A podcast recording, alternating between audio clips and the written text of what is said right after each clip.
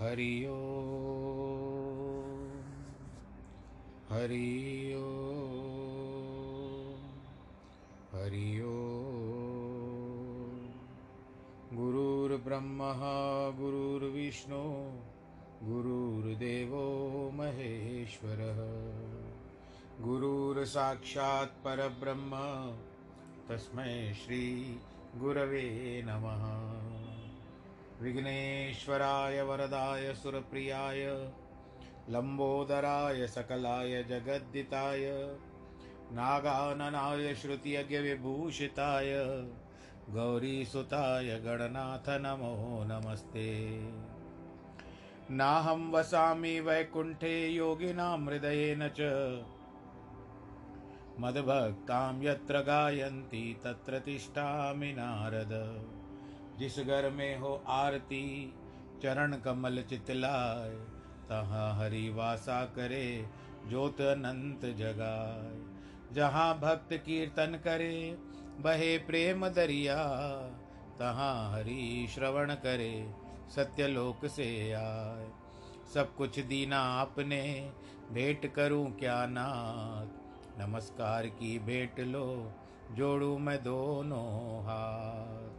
जोड़ू मैं दोनों हाथ, जोड़ू मैं दोनों हाथ।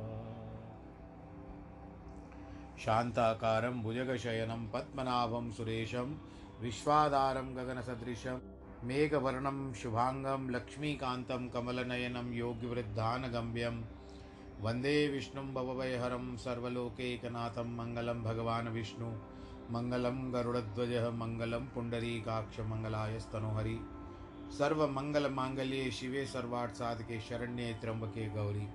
नारायणी नमोऽस्तु श्रीराम जय राम जय जय राम। श्रीराम जय राम जय जय राम। श्रीराम जय राम जय जय राम। श्रीराम जय राम जय जय श्रीराम जय राम जय जय राम बोलो सियावर रामचंद्र की जय। प्रिय भक्तजनों, भगवान रामचंद्र जी के चरण शरण में एक आसरा लेकर के आज के कथा का प्रसंग आरंभ करते हैं। कल जिस तरह से आपने सुना कि एक कपटी राजा, प्रताप भानु राजा को अपने वश में कर चुका था। और रात पर गुरु को वहीं पर विश्राम करने के लिए कह रहा था। और राजा भी उसकी बातों में आ चुके थे। सुन महिष असीनत, जहत नाम न कही नृप मोहितो ही पर अति प्रीत, परम चतुरता निरख तब। सुन राजा, यह नीति है कि राजा जहाँ जहाँ तक नम, ना, अपना नाम नहीं कहते, तेरी चतुरता देखकर मेरी तुझ पर बहुत प्रीति हो रही है। तुम्हारा नाम प्रताप भानु है। तुम्हारे पिता का नाम सत्यकेतु है। गुरु के प्रसाद से राजन सब जाना जाता है। अपना आकाश जानकर किसी से ये हम नहीं कहते हैं। हे तात, तुम्हारा स्वाभाविक, सहज से सुधापन देख करके और प्रीति तथा चतुरता विचार मेरे मन में प्रीति बड़ी उपज हो रही है। इसी से तुम्हारे पूछने पर अपनी कथा कहता हूँ। अब मैं प्रसन्न हूँ। कुछ संशय नहीं है, जो तेरे मन में इच्छा हो सो मांग। यह सुन करके वो राजा बहुत प्रसन्न हुआ। चरण पकड़ करके विनती करता है कि हे कृपा सिंधु, आपके दर्शन से मेरे हाथ में चारों पदार्थ हैं। तो भी प्रभु को प्रसन्न देख करके अगमवर मांगकर शोक रहित हो जाओ। जरा मरा मरण दुख रहित तनु समर न जीते कोय एक छत्र रिपुहीन मही राजकल्प शत होए। बुढ़ापे और मरण आदि के दुख से शरीर रहे तो कोई भी मुझमें, मुझसे युद्ध न जीत सके। छत्र शत्रुहीन, पृथ्वी में सौ कल्प तक मेरा राज होना चाहिए। तपस्वी बोला, ऐसा ही होगा। परंतु एक कारण है, कठिन है, वो भी सुनो। राजन, तुम्हें काल भी सिर निभाएगा, परंतु एक ब्राह्मण कुल छोड़ करके तब बल से ब्राह्मण सदा बलिष्ठ है, तप बल से ब्राह्मण सदा बलिष्ठ है। उनके कोप का कोई भी रखवाला नहीं होता। राजन, तुम ब्राह्मणों को वश में करो और तुम्हारे वश में ब्रह्मा, विष्णु और महेश भी हो जाएँगे। ब्राह्मण कुल से बल अर्थात ज़बरदस्ती नहीं चल सकती। वह दोनों बुझा उठाकर सत्य कहता सुनो राजन, ब्राह्मणों के शाप बिना तेरा किसी भी समय नाश नहीं होगा। राजा उनके वचन सुनकर के बहुत प्रसन्न हुए। कहते हैं, नाथ, अब मेरा नाश नहीं होगा। हे प्रभु, कृपा निधान तुम्हारे प्रसाद से अब मेरा कल्याण है। एवं अस्तु कही कपट मुन, बोले कुटिल बहोर मिलब हमारा बुलाव निज, कहू तो मोर नखोर ऐसा ही हो, यह कहकर कपटी मुनि ने कुटिलता से फिर कहा कि हमारा मिलना और अपना वन में भूल जाना, ये किसी को कहेगे तो इसमें हमारा दोष नहीं है। इसे राजा, मैं तुझे रोकता हूँ कि यह कथा जो तू किसी से कहेगा तो तेरा पराक्रम जो भी है, परम अकाज हो जाएगा, अमंगल हो जाएगा। छठे कान में से यह बात पढ़ते ही तुम्हारा नाश हो जाएगा। हमारी सत्य बात है। यह कहना प्रकट हो कि ब्राह्मणों के श्राप से प्रताप बानो तेरा नाश होगा और किसी भी उपाय से तेरा मरना नहीं होगा चाहे विष्णु भी, विष्णु और शिव भी मन में क्रोध करे। सत्य है स्वामी, चरण पकड़कर राजा ने कहा, और ब्राह्मण और गुरु के कोप से कौन रक्षा कर सकता है? जब विधाता क्रोध करे तो गुरु रक्षा कर लेता है, परंतु गुरु क्रोध करे तो उसका रक्षक कोई नहीं है। इसीलिए प्रताप भानु और राजा का जो आपस में परस्पर, वो कपटी राजा की बातें चल रही है, तपस्वी बन करके जो बैठा है, कि जो तुम्हारे कहने से ना चले तो नाश हो जाए। हमें कुछ सोच नहीं है। स्वामी, एक ही डर से मेरा डर बना रहता है कि मुझ पर ब्राह्मणों का शाप न लगे। वो बड़ा भयंकर होता है। ब्राह्मण वश में कैसे हो, सो कृपा करके कहिए। दीनदयालु, तुम्हारे बिना किसी से मैं अपना हित नहीं देखता। आप मेरी कितनी भलाई कर रहे हो, मुझे आनंद आ रहा है। मुनि बोला, सुन राजा, जगत में बहुत सारे यत्न हैं, परंतु ये कष्ट साध्य हैं, अर्थात उनके सिद्ध करने से बड़ा कष्ट होता है। उस पर सिद्ध भी हो जावे, एक उपाय बहुत सहज है, परंतु उसमें भी बड़ी कठिनता हो रही है। और वह युक्ति मेरे अधीन है किंतु मेरा जाना तेरे नगर में नहीं होगा, क्योंकि आज तक जब से हुआ हूँ, मैं किसी के घर में और किसी के गाँव में नहीं गया। जो नहीं जाऊँ तो तेरा काम बिगड़ जाएगा। आज बड़ी दुविधा बनी है सुनकर राजा कोमल वाणी से बोले, हे नाथ, शास्त्र में यह नीति कही है कि बड़े मनुष्य छोटों पर दया सदा करते हैं, उनसे प्रेम करते हैं। पर्वत अपने सिर सदा तिनके पर्वत पर सर के सदैव उसके सर पर तिनके धरे रहते हैं। समुद्र इतना गहरा है कि, परंतु उसके भी मस्तक पर झाग रहता है। पृथ्वी सिर पर सदा अपनी मिट्टी संभाल करके रखती है। ऐसा कहकर राजा ने चरण पकड़ लिए कहा स्वामी अब मुझ पर दया करके कारण दुख सहो क्योंकि तुम महात्मा और दीनों पर दया करने वाले हो। राजा अपने आधीन जानकर वह कपटी तप, चतुर तपस्वी बोला सुन राजा मैं सत्य कहता हूँ जगत में मुझे कुछ भी दुर्लभ नहीं है। मैं तुम्हारे काम निश्चय आऊँगा क्योंकि तू मन क्रम वचन से मेरा दास है। योग युक्ति और तप मंत्र का प्रभाव तभी फलता है जब छिपाया जाए। राजा, जो मैं रसोई करूँ तो तुम परसो तथा मुझे और भी न जाने तो उस अन्न को जो जो भोजन करेगा, सब तुम्हारे वश में हो जाएँगे। फिर उनके भी घर जो भोजन करेगा, सुनकर राजा भी तेरे वश में हो जाएगा। जाकर तुम उपाय करो और एक वर्ष तक का संकल्प करो।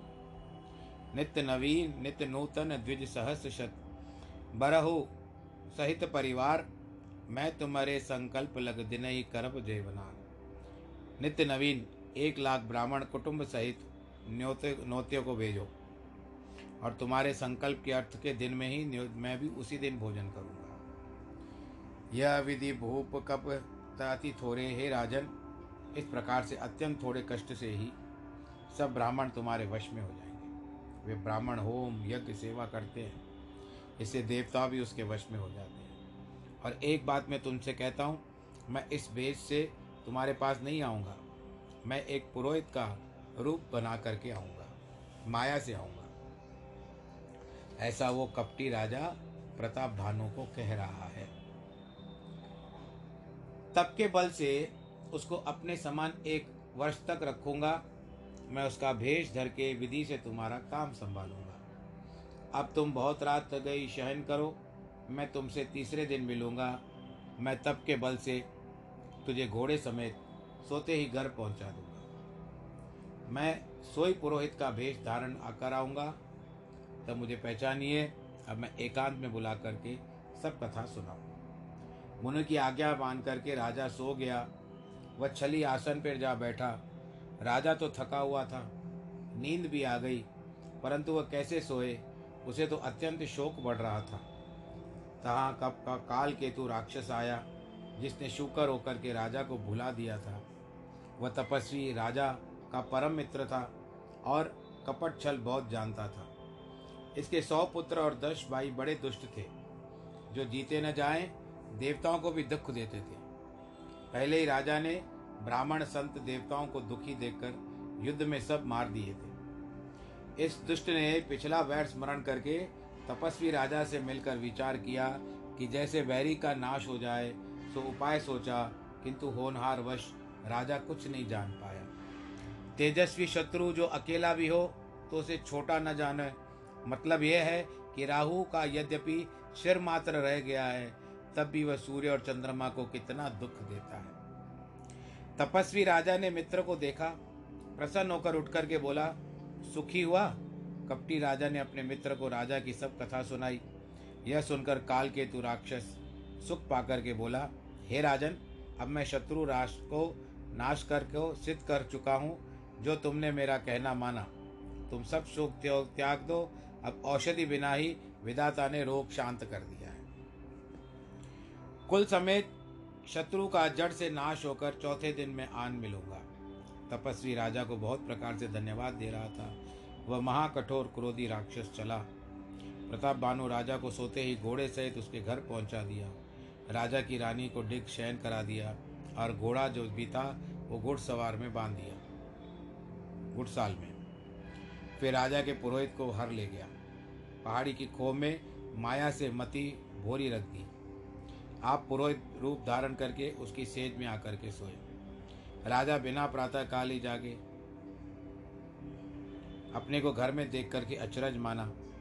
मुनि के महिमा मन में विचार करके जानी। किसी जिसे रानी ने नहीं जाना। उसी घोड़े पर चढ़कर वन को गए।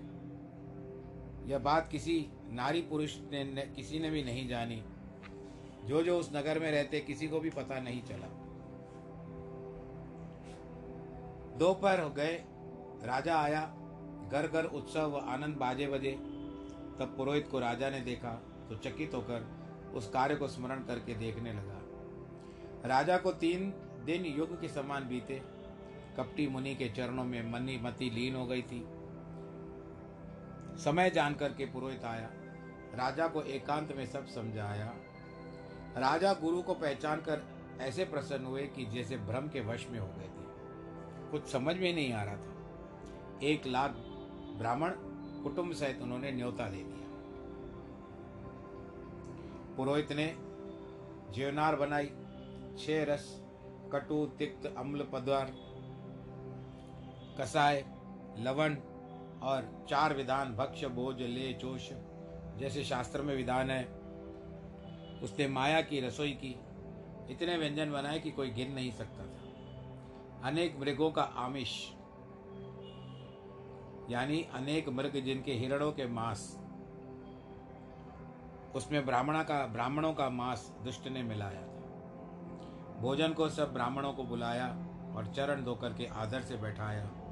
जब ही राजा परोसने लगा, तभी आकाशवाणी हुई, हे ब्राह्मणों, उठो, उठकर घर जाओ, बड़ी हानि है, ये अन्न मत खाओ। इस रसोई में ब्राह्मणों का मांस है। विश्वास स्वान सब ब्राह्मण उठ खड़े हुए।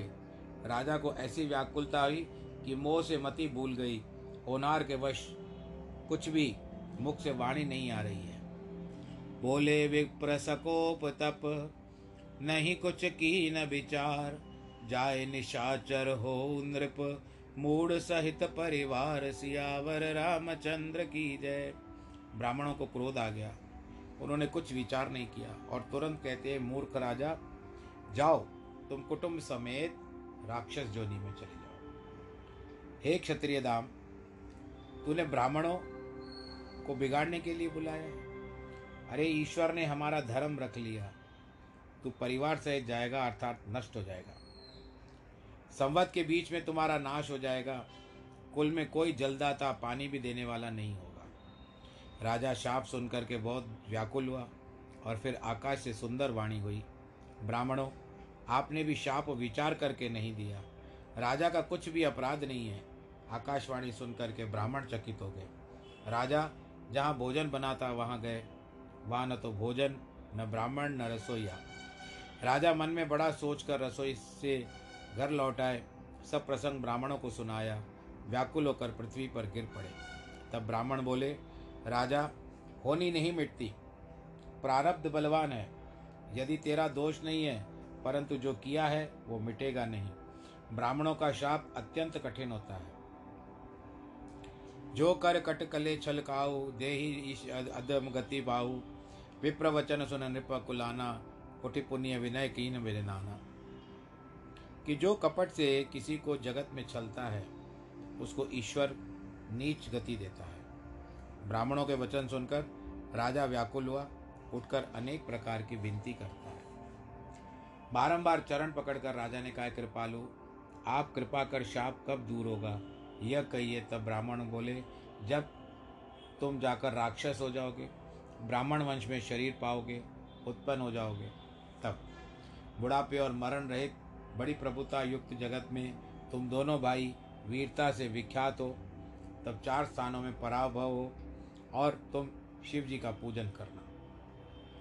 शिव जी से फिर वरदान पा करके सब जगत में अपनी प्रभुता रखना। जब तुमको सनत कुमार मिलेंगे, तब तुम्हारा, तुम हमारा श्राप जान सकोगे। तुम मुनियों से अपना विस्तार पूछोगे, तब उनके उपदेश से तुम्हारा सारे परिवार का उद्धार हो जाएगा। ऐसा कह करके ब्राह्मण चले गए। और सब नगरवासियों ने समाचार पाया तो सोचने लगे कि विदाता को दोष देने लगे। कि जिसने हंस बनाते बनाते कितने कौवे भी बना दिए।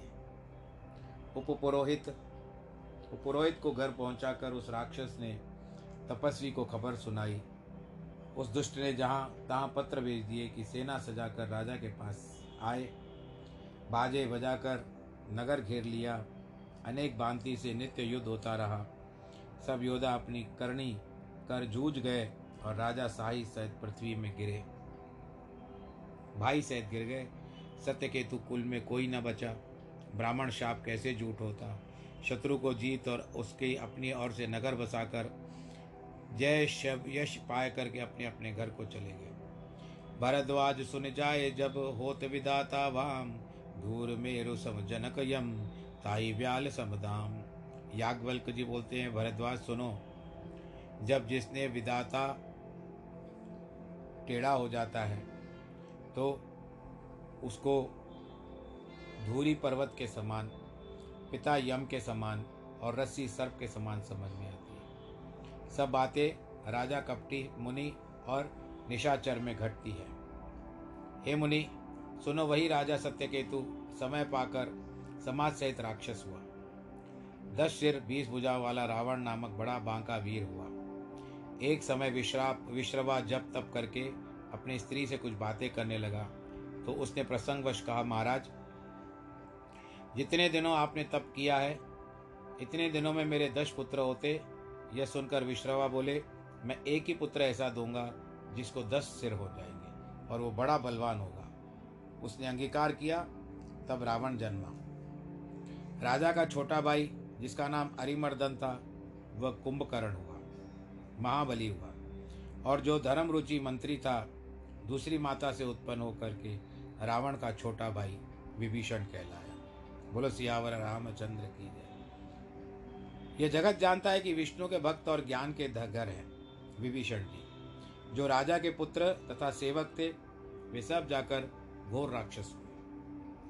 उन दुष्ट राक्षसों का इच्छा अनुसार रूप की चाहे जैसे शरीर को धारण कर लें, खोटे जिनके दर्शन से भय लगे, ज्ञान शून्य, जिनको दया, तनक नहीं, हत्या करने वाले सब पापी संसार के दुखदाता जिनकी दुष्टता का कोई वर्णन नहीं कर सकता।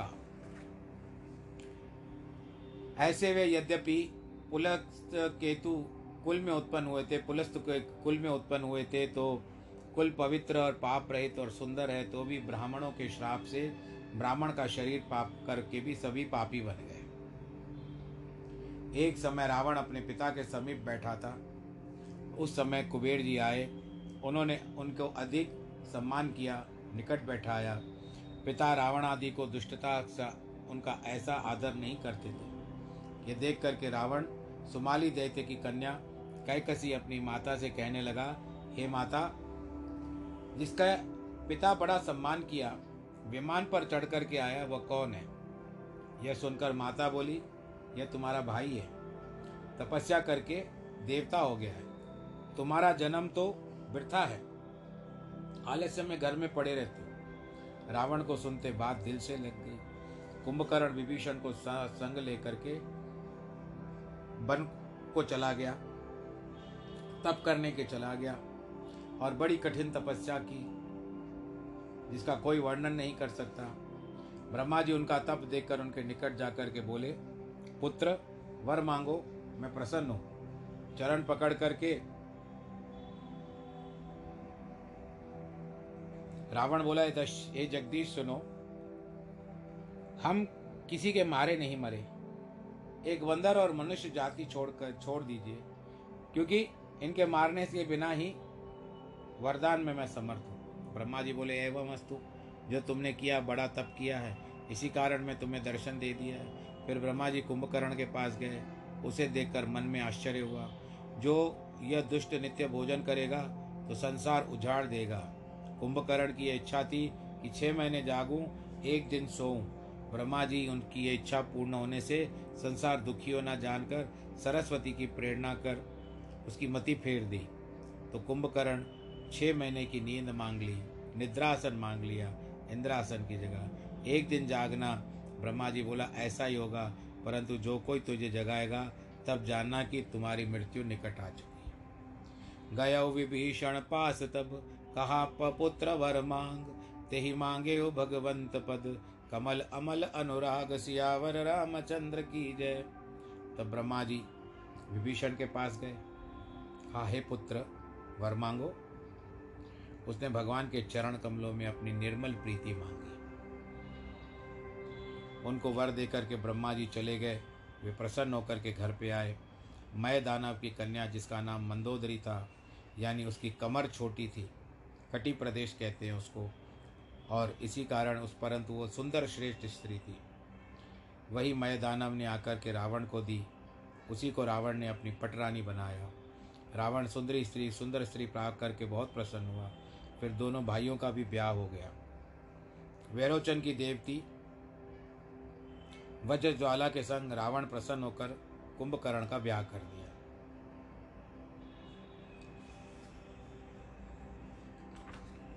अब बात आती है, रावण का ब्याह हो गया, कुंभकर्ण का भी ब्याह हो गया। शैलुप नामक गंधर्व की शर्मा नामक कन्या के साथ विभीषण का ब्याह हो गया। एक चित्रकूट पर्वत पर समुद्र में ब्रह्मा का बनाया हुआ दुर्गम गढ़ था, वहाँ कोई जा नहीं सकता था। सोई समयदान वन ने उसे फिर संवारा, स्वर्ण तथा मैदानम ने संवारा मणियों से उसके साथ घर जड़े थे। जैसे सर्पों के रहने की भोगवती नगरी, इंद्र के रहने जैसी अमरावती, उनसे अधिक मनोहर, अति बांका गढ़ जगत में विख्यात बना दिया, जिसका नाम लंका पड़ा। इसको मैदानव ने बनाया। खाई सिंधु गंभीर अति चारो दिशो फिर आओ। कनक कोटि मणि खचित दृढ़ वरण न जाय बनाओ। सियावर रामचंद्र की जय। जिनके चारों ओर समुद्र, गंभीर सोने का परिकोटा उसमें मणि जड़ी हुई जिसका वर्णन नहीं हो सकता है। भगवान की प्रेरणा से उस कल्प में जो राक्षस स्वामी हो, जो शूर हो, प्रतापी दल समेत उसमें बसे। पहले वहाँ जो राक्षस बड़े थे, वे सब देवताओं ने युद्ध में मार डाले थे। अब वहाँ इंद्र के कहने से कुबेर जी के एक करोड़ यक्ष रहते थे। रावण को ने जब खबर पाई तो सेना सजा करके उस गढ़ को घेर लिया और बड़े बड़े योद्धा और बड़ी बड़ी सेना देख करके यक्ष और सारे जीव जो थे वहाँ से भाग गए। रावण ने फिर सब नगर देखा सोच मिट गया, सुखी हुआ, स्वाभाविक सुंदर और शत्रु को अगम जानकर रावण ने वहाँ पर अपनी राजधानी बनवा दी। जो जिसने योग्य था, घर उसको बांट दिया। सब राक्षसी सुख किए। एक बार अकाल में कुबेर पर चढ़ गया और पूर्ण वैर के कारण पुष्पक विमान भी कुबेर के हाथ से छीन लिया। कौतुक ही कैलाश पुण्य लिनेश जाय उठाए। मनौ तौल निज बाहुबल चला अधिक सुख पाए। एक समय खेल से कैलाश पर्वत को जाकर के उठा लिया। तब पार्वती घबरा कर शिव जी के पास आ बैठी। उन्हें व्याकुल देख करके शिव जी ने पर्वत को दबा दिया। तो रावण का हाथ पिच गया। तब व्याकुल होकर के राक्षसपति रोने लगा। इसके रोने से सब लोग घबरा गए। तब से उस रा, उसका नाम रावण हो गया। ज़ोर ज़ोर से चिल्ला करके रो पीछे बहुत विनय करके उसने शिव जी को शिव जी का को प्रसन्न करके अपने आप को छुड़ा दिया। कैलाश उठ, उठाकर रावण उसकी भुजाओं का बल तोड़कर सुख पाया और चला गया। पहले इसका नाम दशकंदर होता था, क्योंकि दस सर थे ना। इसी कारण बाद में ये जो चिल्लाया जिस प्रकार से, उसके कारण उसका नाम रावण हो गया। उस समय उन्होंने शिव तांडव स्तोत्र की रचना भी की थी। जटाटवी ज्वलज्वलत् प्रवाह पावत स्थल गणेवलम वलम विताम भुजंग तुंग मालिका। ये उन्होंने उस समय बनाया था। ऐसा कहा जाता है। सुख संपत्ति, पुत्र, सेना, सहाय, जीत, प्रताप, बल, बुद्धि बढ़ाई नित्य नई सभी प्रीति दिन बढ़ती जाती है। जैसे नित्य लाभ होने से लोभ बढ़ता है। अति बलवान जिसका नाम कुंभकर्ण भाई है, जिसके समान जगत में कोई योद्धा उत्पन्न ही नहीं हुआ, वह मदिरा पान करके छः महीने सोता और जागते ही त्रिलोकी को डरा देता था। जैसे एक दिन जागता था तो बस खत्म। जो ये प्रतिदिन भोजन करता तो सारे संसार का अन्न चौपट कर जाता था। इसके लिए ब्रह्मा ने उसको छह महीने सोने का आदेश दिया था और एक दिन जागने का। ऐसे समर में धीरता युक्त था वर्णन नहीं हो सकता और कुंभकर्ण के जैसा कोई बलवान भी नहीं था। इस तरह से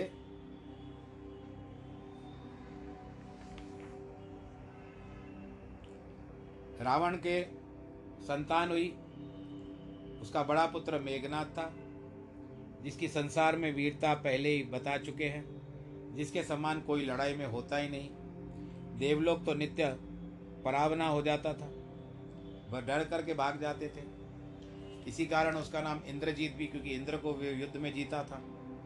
कुमुक, अकंपन, कुलिश रद्द धूम्र केतु अतिकाय इत्यादि एक एक करके जगत में सब बड़े बड़े योद्धा थे। तब राक्षस इच्छानुरूप शरीर धारण करके मायावी छली स्वप्न भी जिनके मोह और दया नहीं थे, रावण ने एक समय सभा में बैठ करके अपना अनगिनत कुटुंब देखा। आपको इसके लिए बताया होगा एक लख पुत्र सवा लख नाती। ये रावण के मृत्यु के बाद की बात बताते हैं कि एक लख पुत्र सवा लख नाती उस रावण के घर में अंत में जलाने को न दिया न बाती सुत समूह, पुत्रों का समूह, उस कुटुंबी, नाती, पोते आदि, निशाचर जाति को गिन करके कौन पार पाए? यह स्वाभाविक अभिमानी अपनी सैन्य देख करके क्रोध और अहंकार से वचन बोलता है, हे संपूर्ण राक्षसों के यूतपो, यानी दल, सुनो, हमारे वैरी देवताओं के समूह हैं। वे सामने पढ़ करके जो लड़ाई करते नहीं, शत्रु को बलवान देख करके भाग जाते हैं। उनका मरण एक प्रकार से होगा। अब मैं समझा करके कहता हूँ, सुनो। ब्राह्मण भोजन, यज्ञ, होम, श्राद्ध सब में जाकर के तुम बाधाएँ डालो। भूख से व्याकुल बलहीन देवता सहज में आ मिलेंगे, तब उनकी अच्छी तरह से अपना मार करके छोड़ दो फिर मेघनाथ को बुलाया बल वैर बढ़ाने की शिक्षा दी, जो देवता युद्ध में धीर बलवान है, जिनके चित्त में लड़ने का अभिमान है, उसे जीत कर पुत्र बाँध करके ले आओ। सुनकर के पुत्र उठ करके चला। पिता की आज्ञा का पालन किया। इस विधि से सबको आज्ञा दी कि आप ही हाथों में गदा लेकर के चले। रावण चलने से, रावण के चलने से पृथ्वी डोलती थी। उसकी गर्जना सुनकर के देवताओं की स्त्रियों के गर्भ श्राव हो जाते थे। रावण को क्रोध किए हुए आया सुन करके देवताओं की ओर तो भाग जाते थे, सुमेरु पर्वत की खो में, कंदरा में, गुफा में जाकर के छुप जाते थे। जब रावण दिक्पालों के, दिक्पाल यानी दस दिशाओं के जो स्वामी होते हैं, वहाँ गया तो उसने देखा खाली पड़ा हुआ है। तो बारंबार बड़ा सिंहनाथ करके देवताओं को ललकार ललकार करके गालियाँ देने लगा। वो लड़ाई में मतवाला हो गया था। रावण जगत में दौड़ा, फिर अपने समान कोई योद्धा उसको ना मिल पाया। सात द्वीप नव खंड, सात द्वीप कौन से कौन से हैं? जम्बू प्लक्ष, शालमली, कुश, क्रौच, शाक, पुष्कर, ये सात द्वीप है। इनमें हमारा भारतवर्ष जम्बू द्वीप में आता है। और उसके बाद नौ खंड कौन से हैं? इलाव्रत रम्यक हिरण्यमय, कुरु हरि भारत केतुमाल, भद्राशिव, ये नौ खंड कहलाते हैं। और पाताल कितने हैं? तल, अतल, वितल, सुतल, तलातल, रसातल, पाताल। ये सात पाताल है। तो इस तरह से ये सब दिग्विजय करता जा रहा था और सब लोग घबरा रहे थे। नारद जी कहीं मार्ग में रावण से मिले तो पूछने लगा, हे मुनि, देवता कहाँ है? बताओ तो। यह बात सुनकर के नारद जी को अच्छी नहीं लगी। अन्न खाकर रावण को तुरंत श्वेत दीप भेज दिया। समुद्र उतर कर सो पार हुआ। वहाँ उसने बहुत सारी स्त्रियाँ देखी। उनसे कहा, तुम अपने पतियों के पास जाओ और कहो कि राक्षसों का राजा आया है। तब मैं उनके साथ संग्राम में जीत करके तुमको अपने स्थान पे ले जाऊँगा। यह वचन सुन करके एक बूढ़ी ने क्रोध किया झपट कर रावण पर चरण पकड़ करके आकाश में उड़ गई, दूर तक ले गई, पकड़ पकड़ कर इतने झटके दिए कि उसको फिर धरती पर ज़ोर से फेंक दिया। अचेत होकर के पाताल में चला गया, परंतु ब्राह्मण के वर से मरा नहीं। सावधान हो गया, गर्जना करने लगा। मन में दुख भी था और प्रसन्नता भी नहीं है। संपूर्ण नागों को नगर जीत करके फिर राजा बलि के लोक रावण गया। भैरोचन के पुत्र बलि ने बड़ा आदर किया। कुशल बूझी तो रावण ने कहा कि तुम भी चलो, अपने शत्रु को पकड़ लो, इस पृथ्वी पर राज करो। राज्य राजा बलि उन पीछे जाने, पहले हमारे पितामह के पहरे के आभूषण तो उठा लो। इसे तुम सुखपूर्वक पहर करो, तुम्हारे दुख दूर हो जाएँगे। यह सुन रावण बल करके उठाने लगा, परंतु एक भी नहीं उठता है। तब बलि बोले, बस इसी पुरुषार्थ के लिए अपनी जय मनाते हो। अरे मूर्ख, जिन्होंने आभूषण अपने शरीर में धारण किए थे, वे योद्धा एक क्षण में मारे गए। तू क्या है? इससे तो अच्छे दिन है तो प्राणों को लेकर के घर चले जाओ। रावण लज्जा कर तुरंत चला गया चला गया। वामन भगवान ने जब रावण को आता हुआ सुना तो मन में विचार किया कि नारद जी से अभिमान के वचन कहकर आता है। उसी स्थान पर कुछ थोड़े बाल नगर में खेल रहे थे। भगवान ने उन्हें अपना बल दिया। उन्हें रावण को दौड़ा कर पकड़ा और नगर में ले गए, जिसका कौतुक नगर के सब नर नारी देखने लगे। बीस हाथ थे रावण, जिसके दस सिर है। हे विदाता यह गह गड़न कहाँ की आई है? बाँध करके रखा है। अनेक प्रकार के उसको सताने लगे। नाम नहीं कहता, मार सहता है। वामन जी को देख करके उसको बहुत लज्जा हुई। तब कृपा सागर भगवान ने छुड़ा दिया। तुरंत वहाँ से चला। मन में कुछ लाज और शंका नहीं थी फिर भी। दया और ला, लज्जा रहित, जिसकी जीवों के मारने की प्रीति है। राम से विमुख होकर भी मूर्ख रावण जीत जाता है तो उसको कैसे मिल सकती है? याज्ञवल्क बोलते हैं, जब इसको विदाता टेढ़ा हो जाता है तो मणि भी उसको कांच के जैसे लगती है। जिसका दाम एक कौड़ी भी नहीं पाता। जहाँ कहीं देवता ब्राह्मण को फिरता देख ले, दंड ले और बहुत दुख दिलाता था। इसी आचरण से यह महामलिन दुष्ट उत्पाती था, हो गया था और दिन रात उत्पात करता था। फिरते फिरते तुरंत पंपा सरोवर किनारे आया। वहाँ बाली नामक बंदरों का राजा था और इसी सरोवर के नाम से एक नगरी का नाम था पंपासुर इस सरोवर की सुंदर शोभा निहारने लगा, जिसे देख करके बड़े मुनियों को भी मन लुभाया जाता है। वहाँ बाली अपना ध्यान करता था। वह रावण को देख करके मुस्कुराया। रावण वहाँ जाकर के खड़ा हुआ। बाएँ ठोक करके गरजने लगा, आवाज़ करने लगा। रावण क्रोध करके कहता है, अरे बगले, ध्यान करके मूर्ख सुन, बंदर, मैं तेरा नाम सुन करके दौड़ा आया हूँ। और हे बंदर, डर को छोड़ दे, तू मुझसे डर मत, तू मुझसे युद्ध कर। हे बाली, मुझे युद्ध में बिना जीते तेरा ध्यान करना वृथा है। ध्यान नहीं लगेगा तेरा। पहले मुझसे युद्ध कर। यह बात रावण ने 320 दांतों को कट कटा करके कहा। बत्तीस दांत और दस दांत के, दस मुखों के दांत कितने होते हैं? तब बाली हंस करके बोला, भाई, तुम्हारा बल ऐसा नहीं है, मैंने सुना है। अच्छा तो सूर्य को अंजलि में प्रीति पूर्वक दे लूँ, फिर तुमसे युद्ध युद्ध, जीत करके जो नेक कराना चाहो करा लो। तब बाली ने फिर अपने मन में विचारा, इसे शिव जी ने वर दिया है, यह तो मरेगा नहीं। फिर बाली ने कहा, रावण, घर जाओ, हमने तुम्हारी चार प्रकार से हार सुनी है।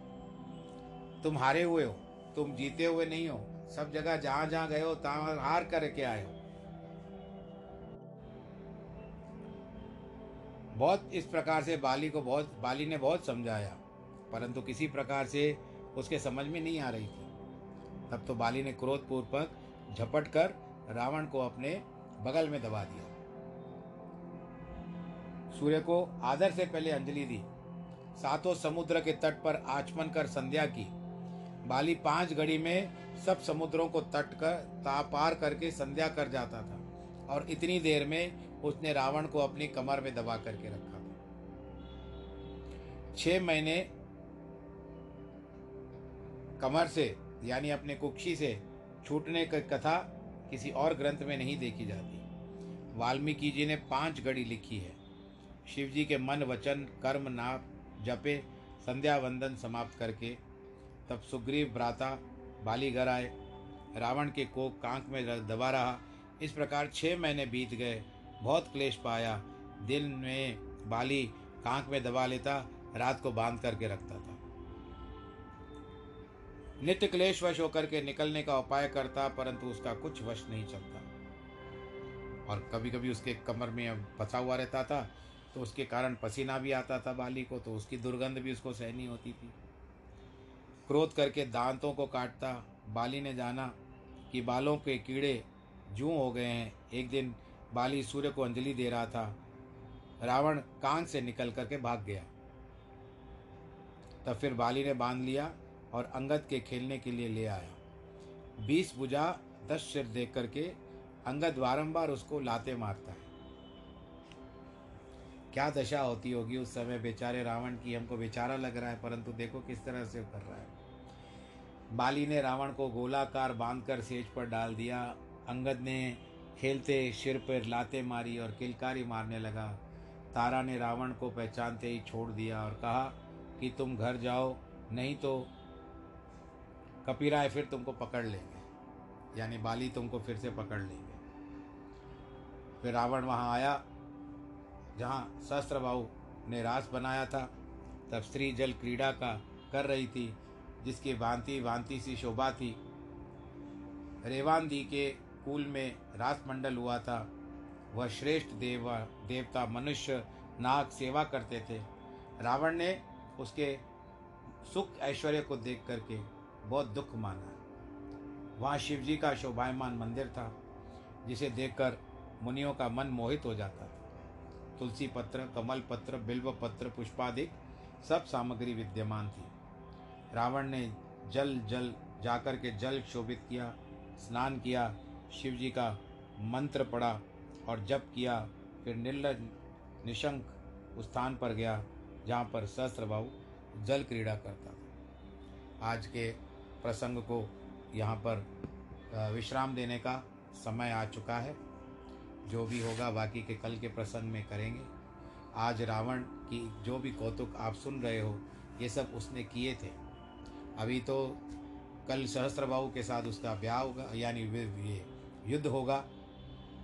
सहस्त्रबाहु उसकी क्या दशा करते हैं और रावण कैसे कैसे आगे बढ़ता है और राम कैसे आएँगे, ये सब इस रामायण का प्रसंग होगा।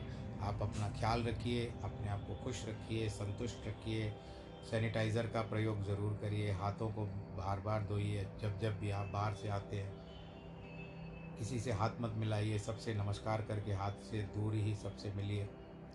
और बाकी जो भी है संसार में आपको सब जानते हैं, मैं प्रतिदिन कहता हूँ, परंतु एक जैसे मैंने अपनी आप की ड्यूटी बना ली है। और उसके पश्चात आज जिनके वैवाहिक वर्षगांठ हैं, जिनके जन्मदिन है, उनको बहुत बहुत बधाई। ईश्वर आपको सबको सुरक्षित रखे। सर्वे भवंतु सुखिन सर्वे संतु निरामया, सर्वे भद्राणी पश्यंतु माँ कश्चित दुख भाग भवेद रामायण अभी आरंभ हुआ है। अभी रावण आ चुका है और रावण को जाने का, यानी रावण का प्रसंग थोड़ा सा लंबा हो चुका है। इसके लिए धीरे धीरे करके इसको कहेंगे और आराम से कहेंगे बस आप सब लोग खुश रहें। सर्वे भवंतु सुखिनः सर्वे संतु निरामया। सर्वे भद्राणी पश्यंतु माँ कश्चित् दुःखभाग् भवेत्। नमो नारायण।